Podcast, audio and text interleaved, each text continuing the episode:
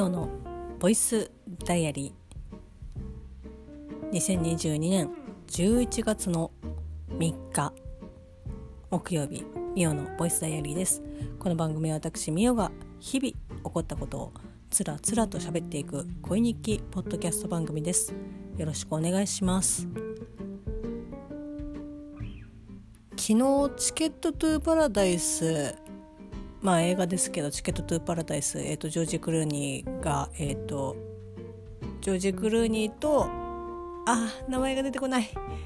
えっ、ー、とはあのオーシャンズイレブンの奥さん役でジョージ・クルーニーの奥さん役で出てた。あマジで名前出てこねえ。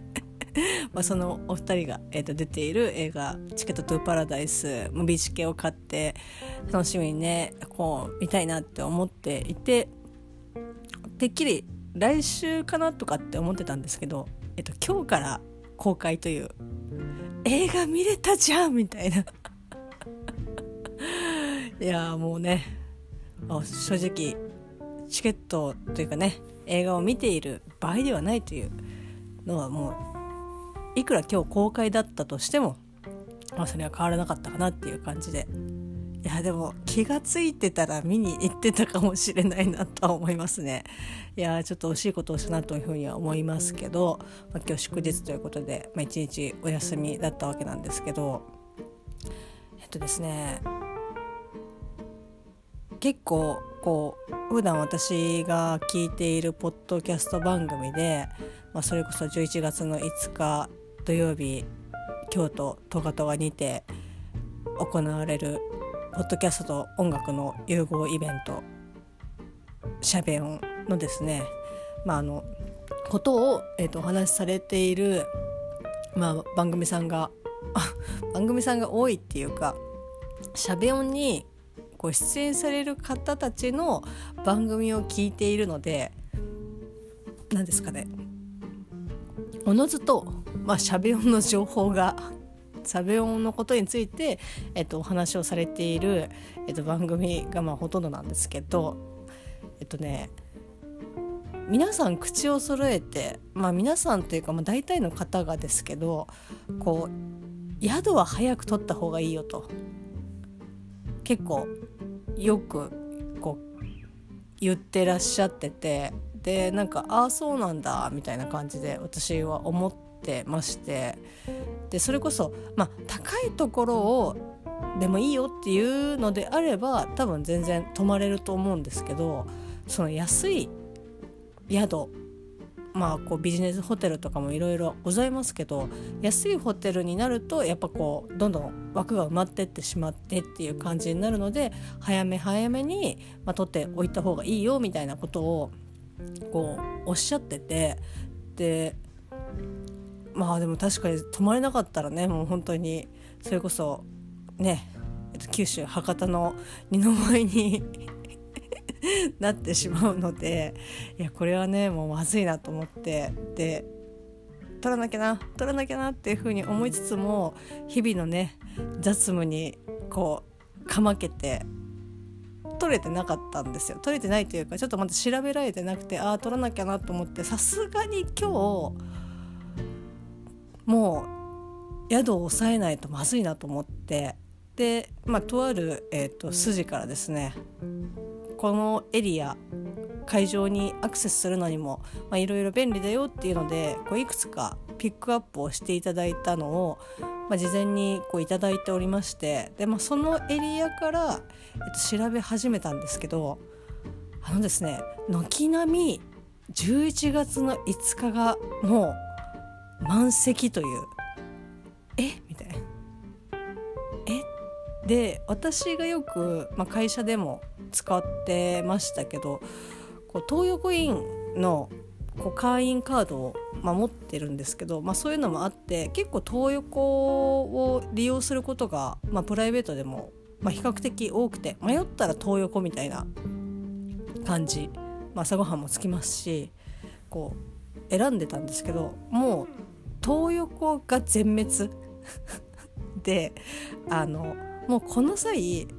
かなり焦ってましてもうこの際だからその大阪のどこどこみたいな感じでエリアを絞らずもう大阪っていうので、えー、と東横で調べたら1軒だけ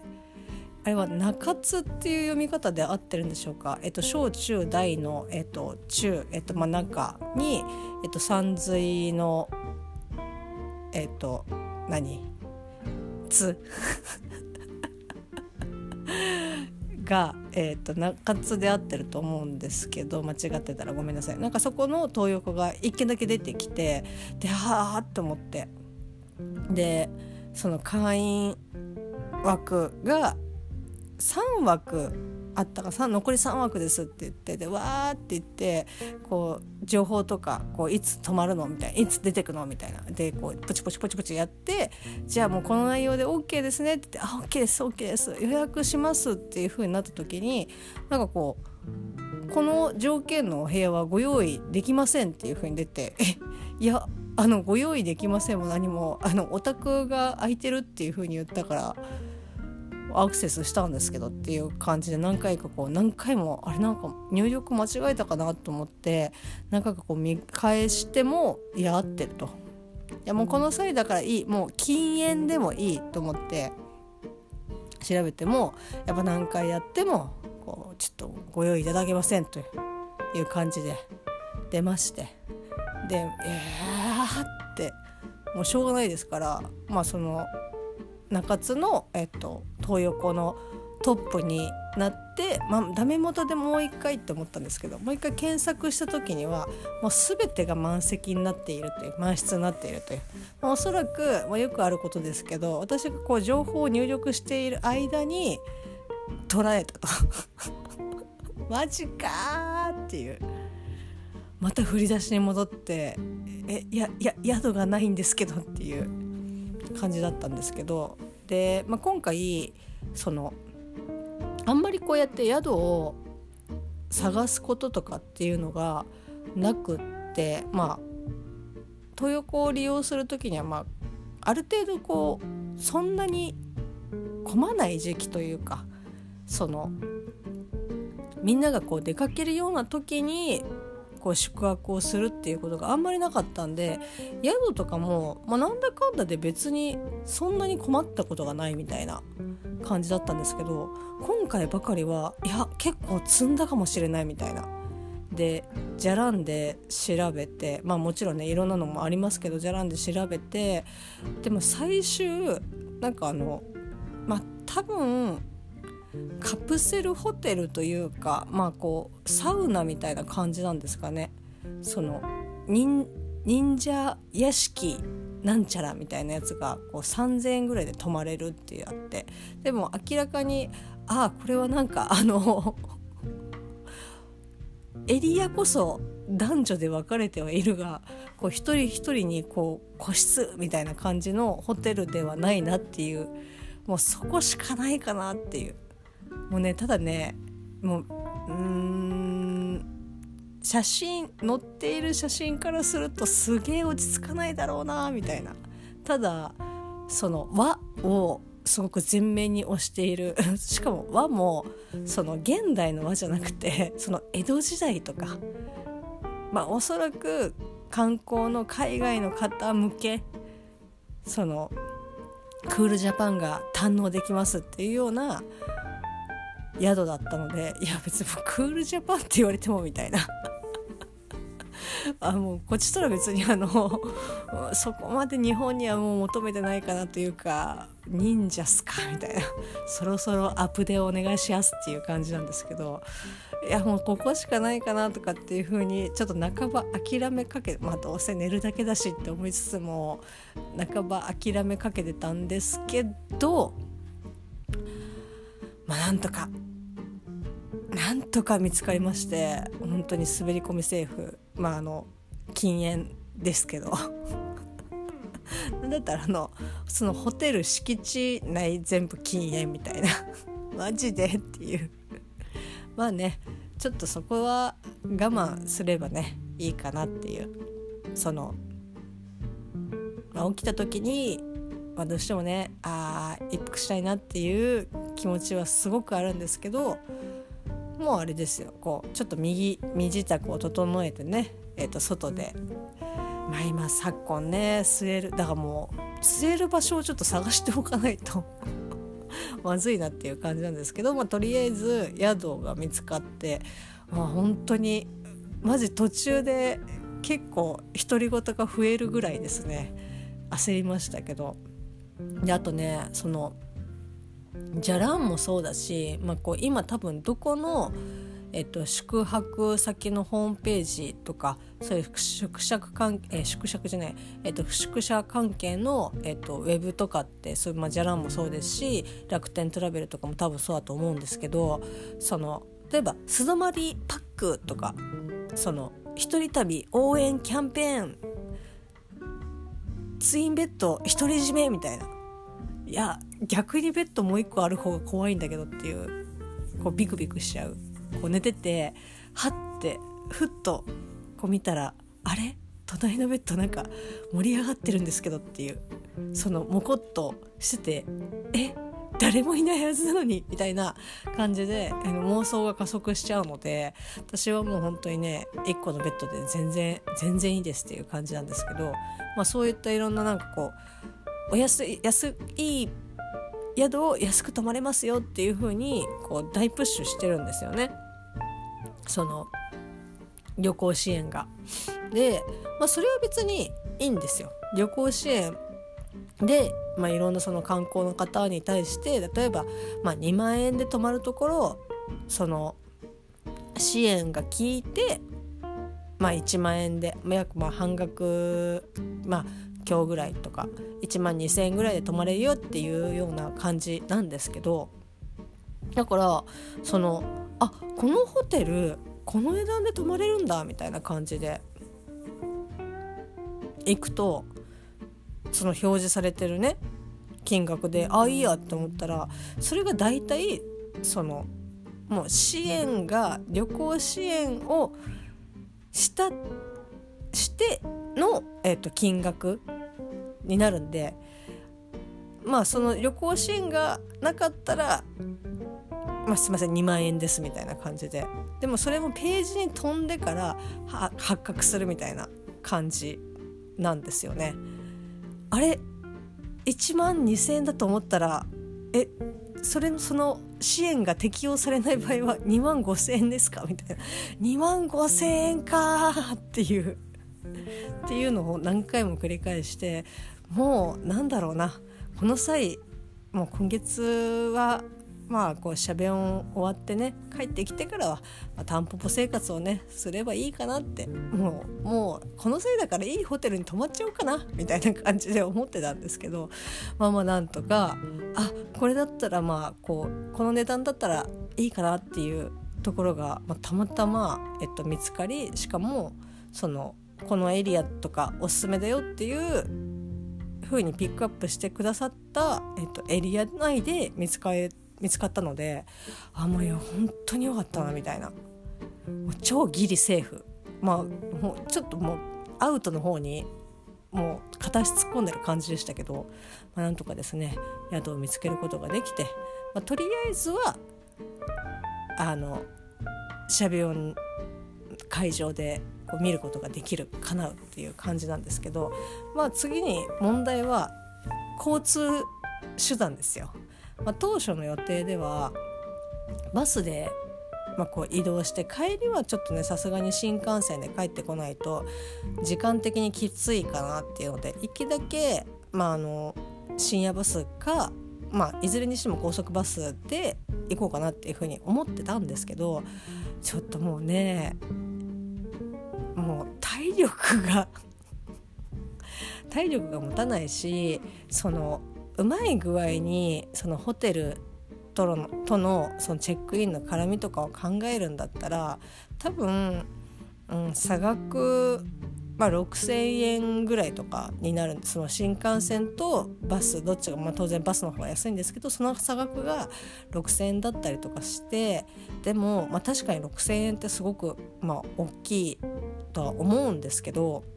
と、ね、当然その6,000あ6,000ぐらいだったらみたいな感じの思いは1ミリもないんですけどまず、えーと、バスを使った場合って当然そのまあ東京から大阪までだと大体約、えっとまあ、6時間ちょっとですか、まあ、交通の関係によってはもっとかかったりとかしますけど、まあ、その6時間、まあ、ほぼほぼもっと休憩を入れたとしても、えっと、座りっぱなしで、まあ、こう体力が座ってるのに体力が削られていくみたいな感じ。でかつその深夜バスで行った場合はまあ、早朝に大阪に、えーと、大阪入りになるわけですけどすぐホテルにチェックインできるわけじゃなくて、まあ、大体早くて15時とかにホテルってチェックインなんでそうすると朝7時に大阪に放り出されても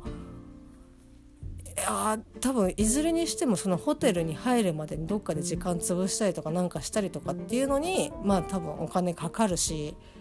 てこで時間もこうやっぱ融通がバスだと効かないのでこれを考えるんだったら、まあ、6,000円ちょっとね多く払ってバスよりも6,000円多く払って、えっと、まず体力がそこそこで済む、まあ、2時間半ぐらいで大阪着くのでそこそこで済む。かつ時間の融通が利く。これが多分一番もう最大のメリットだと思うんですけど。まあそこの時間に融通が利くのであればで、まあ、体力もまあねそんな削られないかなっていう感じなのでちょっとまあ時間と体力をお金で買うみたいな感じになってしまいましたけど、まあ、新幹線でねもうこう行きも帰りも帰ろうと思って。じゃあ早速新幹線のチケットをですね、まあ、それこそよく私の母からですね静岡行きの新幹線大黒屋で買ってきてみたいな感じのことをよくお使いで言われるんですけどまあまあそれでもね本当ビビたるものだと思います。まあ、こうお金は1円でも当たり前ですけどお金にはなるなるとは思うんですけどその新幹線の通常の料金から、まあ、大体500円ぐらいですかねすごく目玉が飛び出るほど安くなってるかっていうと、まあ、そんなことは、まあ、正直なくてで、まあ、500円ぐらいとかになるわけなんですけど、まあ、往復で入れたら、まあ、1,000円弱が、まあ、安くなる通常よりは安くなるっていうことですけど、まあ、なので、まあ、ちょっとでもね安く行けたらいいかなと思って池袋の、えーまあ、そういった新幹線の格安チケット屋さんが池袋は、えー、と3店舗あるんですね、まあ、それぞれ、えーとまあ、大黒屋があったりとか他のこう店舗さんがあったりとかっていうので3店舗一応あるんですけど、まあ、その1店舗に今日、まあ、行ってきまして もうこの昨今、えーとペーパーレスが進んでいる中アナログなことしてるなっていうふうには思ったんですけど、まあ、チケットを買いに行ってきたんですよ。でもうこれ喋ってる今でさえもあんまよく理解できてないんですけどその普段私がその大黒屋とかそういうチケット屋で新幹線のチケット買う時には普通に、まあ、自由席でで有効期限いつまでなんでみたいな感じで買うんですけどなんか大阪行きだけなのかわからないんですけどなんか回数券がなんか今は取り扱いをしていないと。回数券ってっていうもう普段ね乗られてる方だったりとかそういった事情とかシステムをご存知の方からしたらもうなんかああそうそうっていうふうに、えっと、思われるかもしれ思われると思うんですけどもうすでに回数券って何みたいな。え？っていう。いやあの自由席の新幹線のチケットが欲しいんですけどみたいな。回数券？いやそんな乗らない乗らないみたいな。感じのもう切符の回数券みたいなイメージがあるので回数券って言われてもなんか何がみたいな。でとりあえずその窓口で窓口というかそのチケット売り場のところで3回ぐらい説明をしてもらったんですけどどうしてもやっぱり理解できなくてで、まあ、とりあえずそのお姉さんが言うにはその今ここでその新幹線代の、えっとまあ、約500円引きの、えっと、チケットをお売りすることはできると。ただその回数券が 今ないがために日付を、えっと、緑の窓口で、えっと、変更してもらわないといけないと。でその緑の窓口で変更するのは当然ながらお客様の方でやっていただいてっていう形になるんですけどそれでもチケット購入しますかっていうふうに、まあ、こう説明をしてくださってでまあ3回も聞いたけど今一つなんかあんまピンときてないみたいななんかああまあ乗れれば別にいいんすけどみたいな 感じでで一応こういった、えーと、パターンというかまあこう私以外にもねえっと、ごめんそれどういうことっていうこと方が非常にまあ多いんでしょう。その説明書そのチケットを買ったら、まあ、まず緑の窓口に行っていただいてこういうふうに言ってくださいってそうすると,、えー、と変更されたチケットが緑の窓口で発行されますと。でなんかこう1回日付の変更は1回しかできないから気をつけてねみたいな感じの、まあ、簡単なその流れを紙に書いたやつを、まあ、いただいたんですけどそれをもう本当に時間が許す限り何回も何回も読み読んだんですけどそれでもいや全然何書いてるかよまあなんとなくは分かるけど本当にこれで大丈夫なのかっていうもう不安感しかない中、まあ、緑の窓口に並んででまあ一番最初にチケット屋さんで渡された新幹線の日付が11月の末までが有効ということでで、まあ、こう大阪に行くにあたって、えっとまあ、5日に新幹線乗るんですけど、まあ、5日に11月の5日にこう日付を変更、えっと、緑の窓口でして多分緑の窓口の方もですねまあその同じ池袋内にそういったチケット屋さんがあるっていうことはまあもう十分に、えー、と知っていることだと思うんですけどなので割とですね作業的にはすごいスムーズ私はなんかこう半分ぐらいしか理解できてないんですけど、まあ、窓口の方緑の窓口の方はなんか「あはいはいはいはいあいつかっすね」みたいな。であの帰りの分もみたいな「あ帰りはいつ帰られますか?」って言って「あえっと何日で?」みたいな感じで「ああ分かりました」って言ってでその分はこちらであのあの生産っていう形になりますねって「ああ分かりました」って言って。でその、まあ、当然ながら緑の窓口で買った金額は通常の、まあ、新幹線代、えーとまあ、500円500円アップというか500円引きの前の値段なのでまあまあって思って、まあしょまあ、当然しょしょうがないよなと思いながら買ったんですけどなんかねまあもちろんそのビビたるこう値引きかもしれないですけどそういったものってまあちりつもになると思うのですごくね、まあ、ちょっとお安く買えるのであればお安い方がいいかなっていうふうには思うんですけどちょっとこの労力で500あいやだってたらちょっとまあ少し、まあ、奮発をして通常で買った方がなんか気持ち的にも体力的にもなんか楽だなと思って。ただ今回は正直最初そのチケット、えっと、売り場で、まあ、こういった感じに今なってるんですけどお客様の方でこう緑の窓口に行っていただかないといけないんですけど大丈夫ですかみたいなことを言われた時点で正直ですねあ面倒くせえと思って。もうそのなんかだったらもうその500円引きはもういいから普通に買うわって買いたいっていうふうに思ったんですけどまあですね一応やっぱこういったねいろんなことに、まあ、挑戦、まあ、していかちょっと自分の中で理解できない面倒くさいっていうふうに思ってこう諦めてしまったりとかこうまあじゃあそれはいいやっていうふうに断るよりはもしかしたら失敗するかもしれないしいまあ、未だにちょっと理解できてないけどまあせっかくねそういったある意味こうチャレンジできるこう機会が与えられたんだなと思ってちょっとねあいや頑張ってみますみたいな。ちょっと理解はよく分かってないけどまああの新幹線に乗れないことはないのであじゃあちょっとやってみますみたいな。ら結構いろいろそのチケットのお姉さんに「えあの緑の窓口に行って出せば、まあ、なんかこう通じますか？通じる感じですか?」って言ったら「あ多分あの全然大丈夫だと思います」みたいな感じで。でこういろいろなんかこう説明したりしていただいたりとかこっちも「えじゃあこれってこうなんですか?」みたいな感じでちょっと簡単にこう質問させていただいたりとかっていうのでなんかちょっとまあ、今後そういったことが発生するかどうかっていうのは分からないですし、まあ、今度チケットをじゃあ買うっていうふうになった時には、まあ、おそらく普通に、えーと、券売機で買うとは思いますけどまあ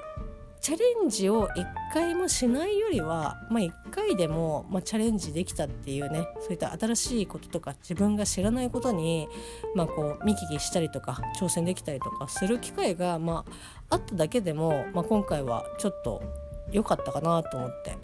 本当にいい勉強になりました。ただ未だに理解できていないという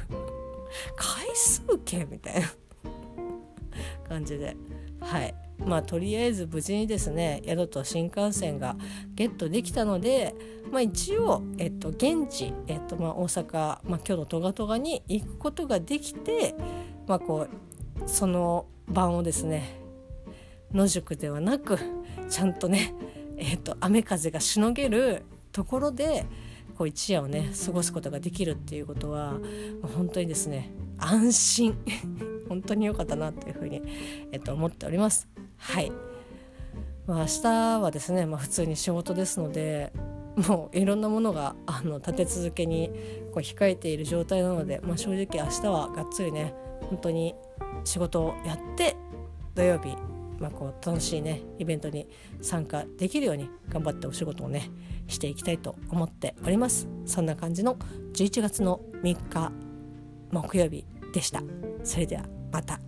明日。